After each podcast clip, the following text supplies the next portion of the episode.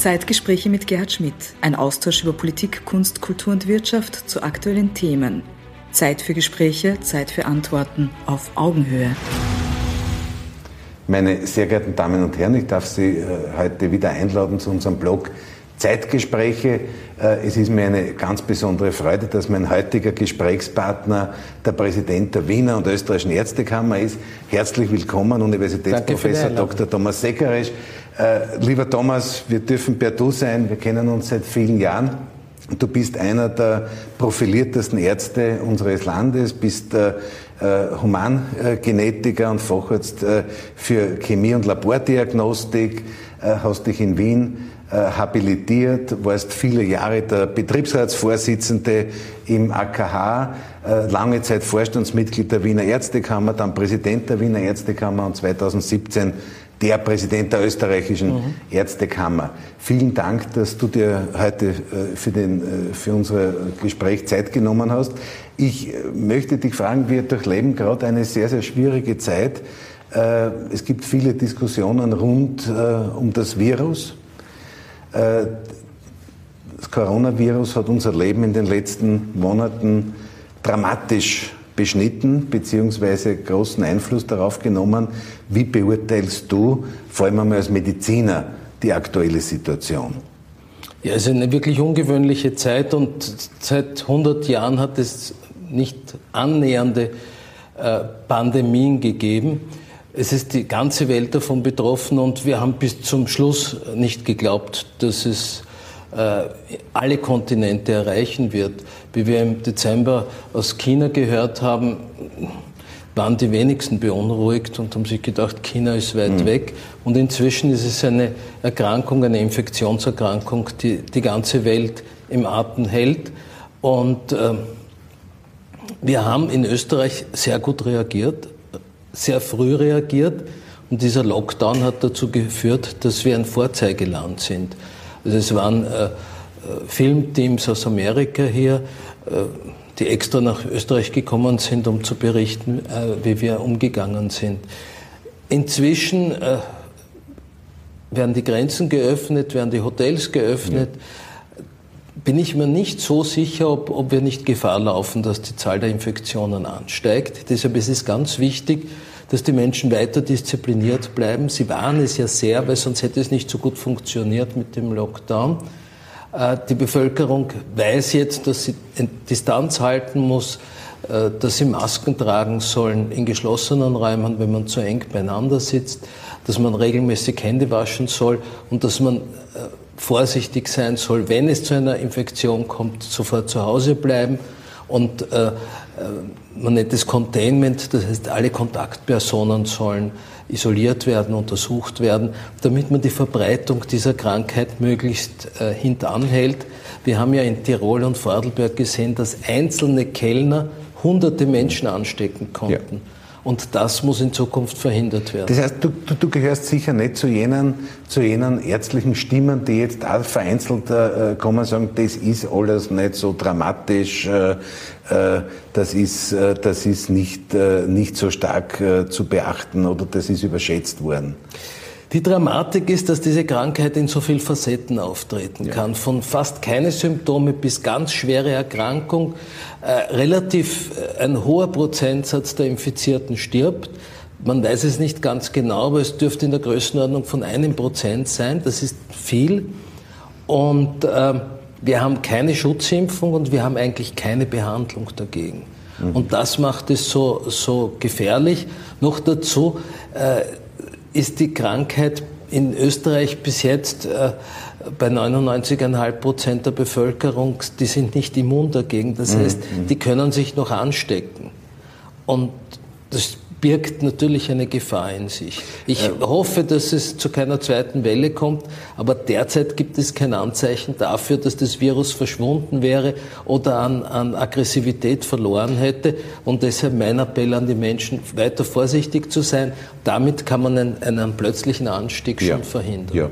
Na, ich habe unlängst äh, gelesen in einem deutschen Medium, dass, glaube ich, 150, um die 150 Medikamente in, in Erprobung sind, im, im, im, im, im Stadium, des, im Versuchsstadium und so weiter. Wie schätzt du die, die Bemühungen der Forschung oder die Chancen der Forschung rundherum ein für ein Medikament, für eine Impfung? Nein, also Impfungen da gibt es schon auch äh, Versuche, erfolgreiche Versuche, aber das dauert eine Zeit lang, bis man so einen Impfstoff äh, ausgetestet hat, weil man will ja mit dem Impfstoff auch keinen Schaden anrichten. Das heißt, ja. der muss sicher sein und das dauert seine Zeit.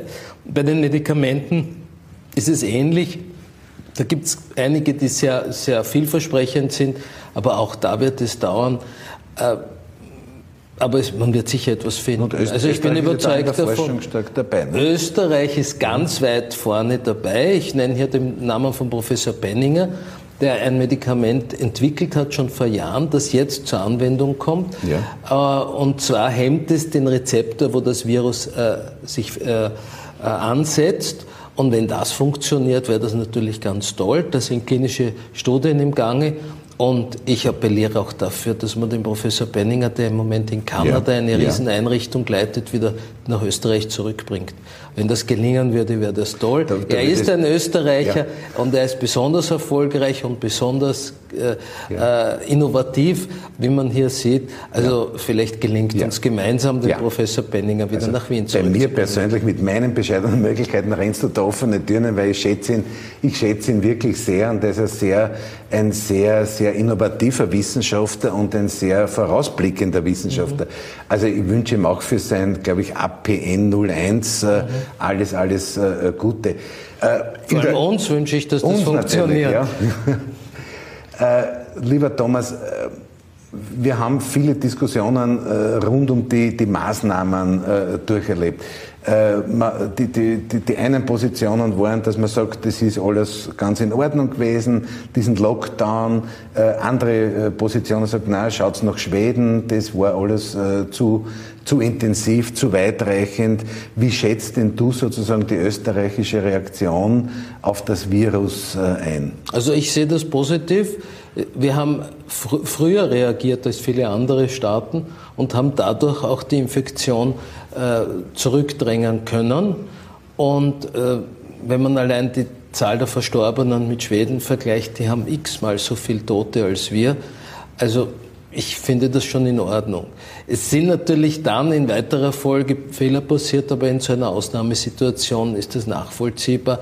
Es ist einiges äh, an, an Gesetzen beschlossen worden, was da nicht gehalten hat. Ich habe gehört, es gibt Dutzende äh, Eingaben beim Verfassungsgerichtshof. Und, äh, aber prinzipiell ist, ist rechtzeitig mhm. gehandelt worden und hat man damit sicherlich sehr viel Leid und vor allem die Überlastung des Gesundheitssystems verhindern ja. können.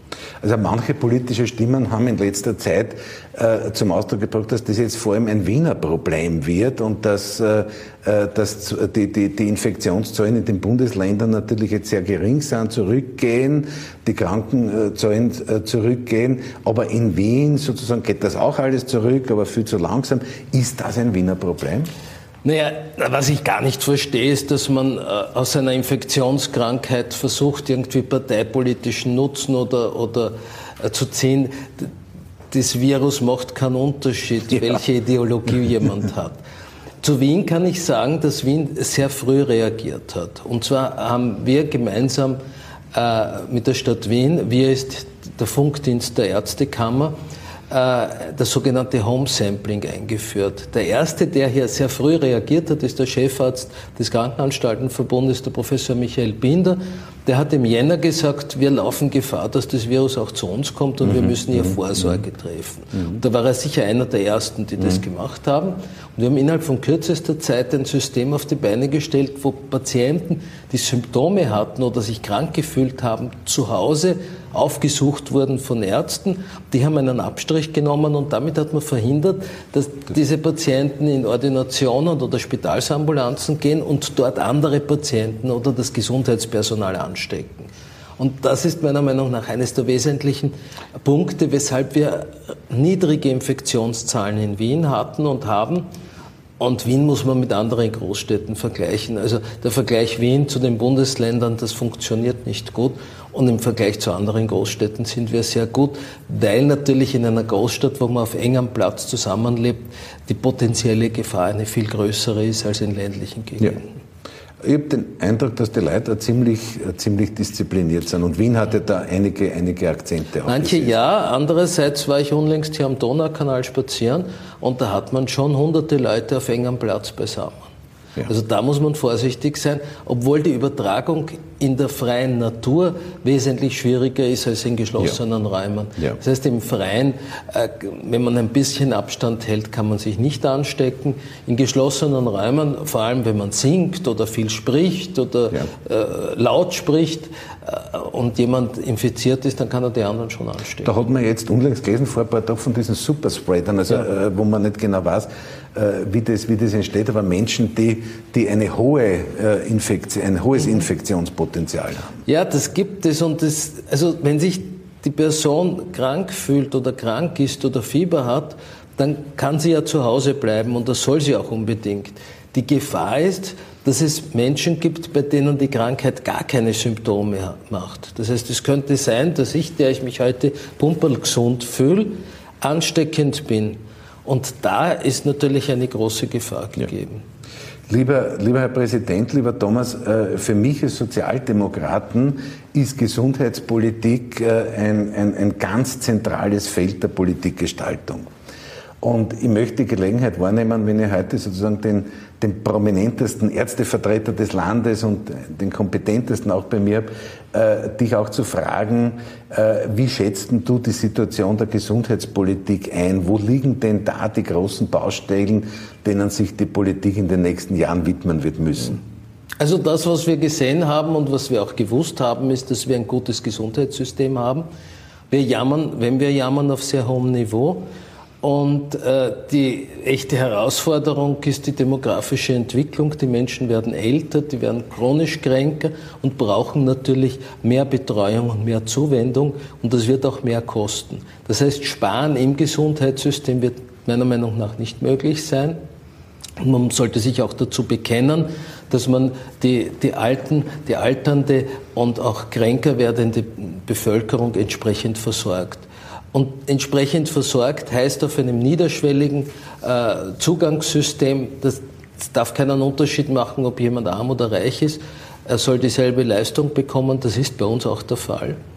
Äh, und ähm, nicht überall, man muss ja nur in, in andere Länder äh, schauen, wo es abhängig vom, vom Einkommen und vom Vermögen ist, ob man eine Behandlung bekommt oder nicht. Ja. Das ist bei uns glücklicherweise nicht der Fall.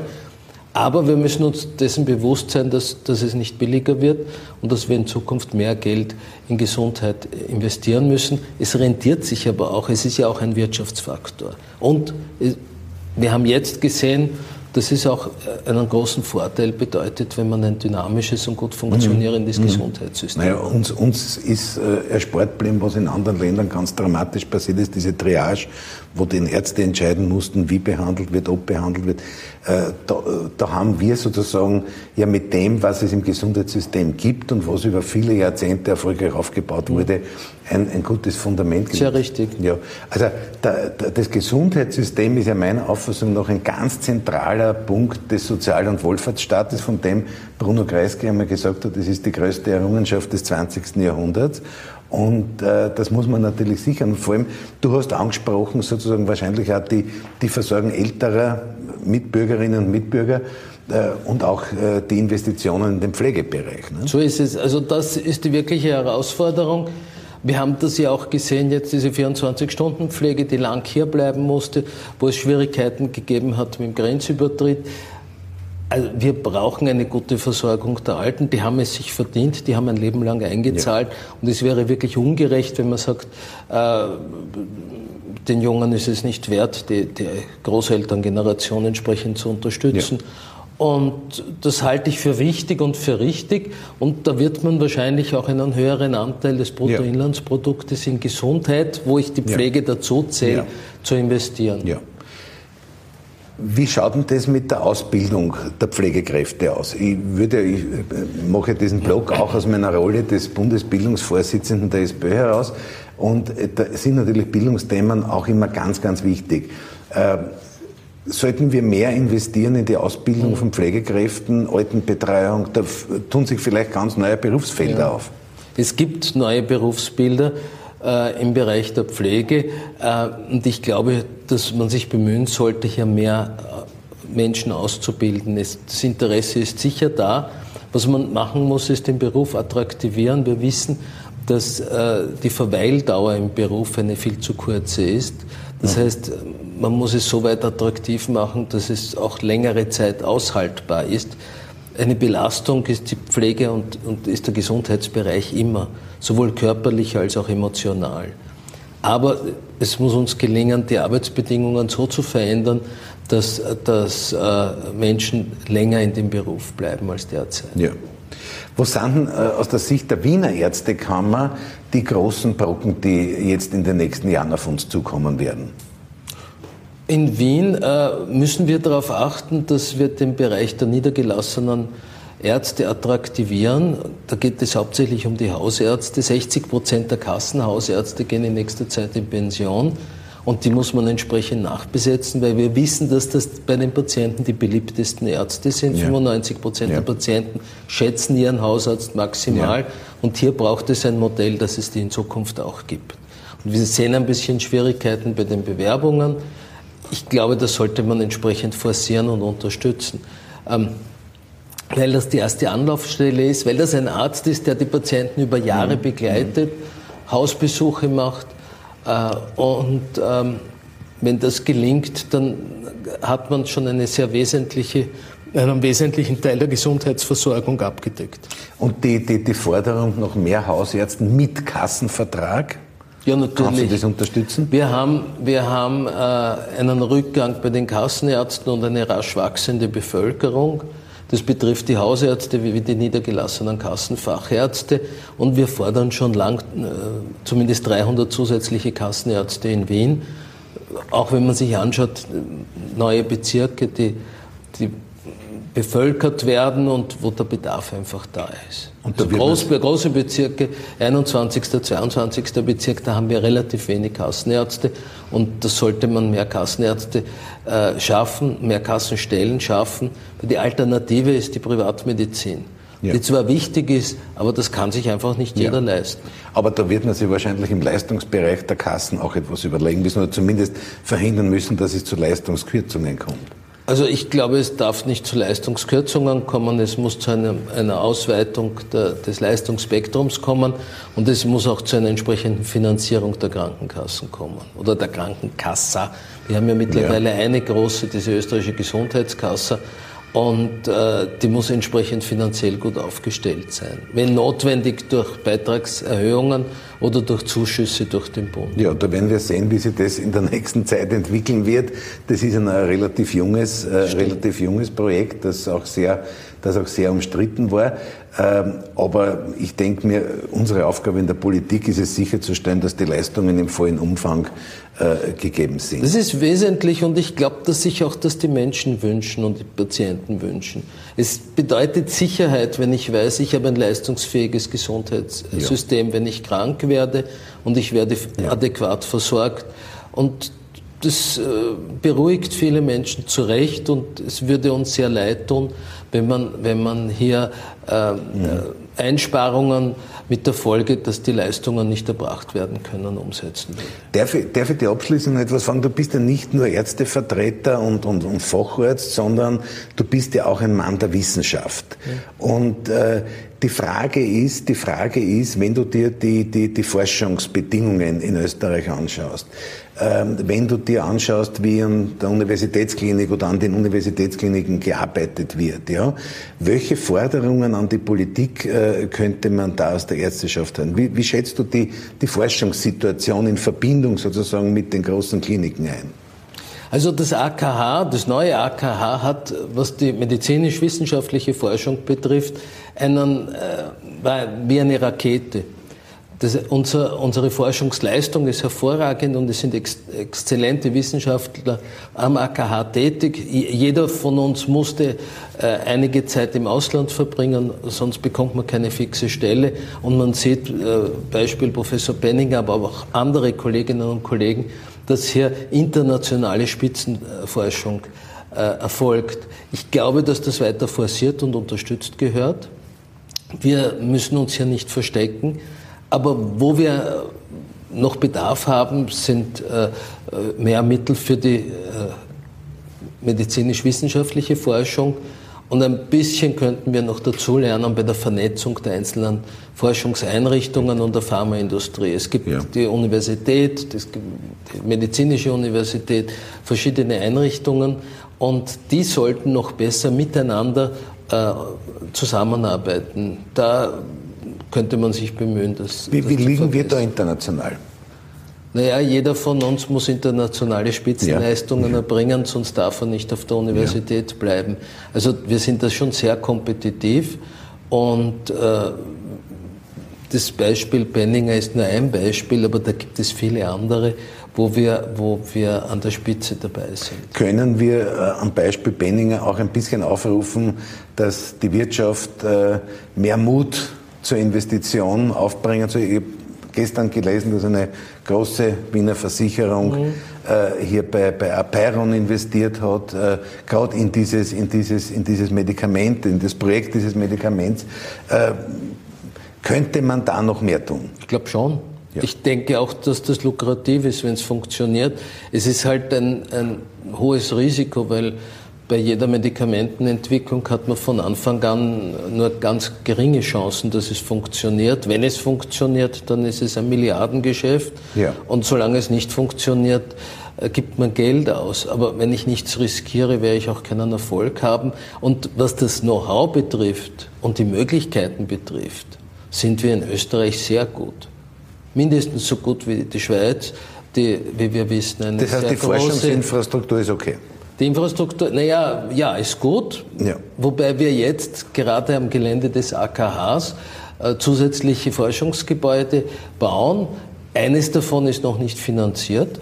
Das mhm. heißt, das wäre zum Beispiel eine Option für die Stadt Wien hier, verstärkt einzusteigen. Wir werden, wir insbesondere in, ja bitte, ja. insbesondere in Zeiten wie diesen, wo man sieht, wie wesentlich eine, eine wirkungsvolle und rasche medizinische Forschung ist, um solche Krankheiten in den Griff zu bekommen. Im Moment sehe ich nur zwei Möglichkeiten, um Covid in den Griff zu bekommen: möglichst rasche Schutzimpfung, mhm. möglichst rasch eine effektive Behandlung mit, mit neuen Medikamenten und, und vielleicht darf ich das auch noch sagen, die Plasmatherapie. Ich appelliere an alle Geheilten, Plasma zu spenden. Mit diesem Plasma kann man andere Kranke retten, gut behandeln. Das heißt, wenn jemand zusieht, die Krankheit durchgemacht hat, bitte Plasma spenden. Das kann man im AKH das kann man beim Roten Kreuz und man kann es auch bei einem Firmenkonsortium von Takeda.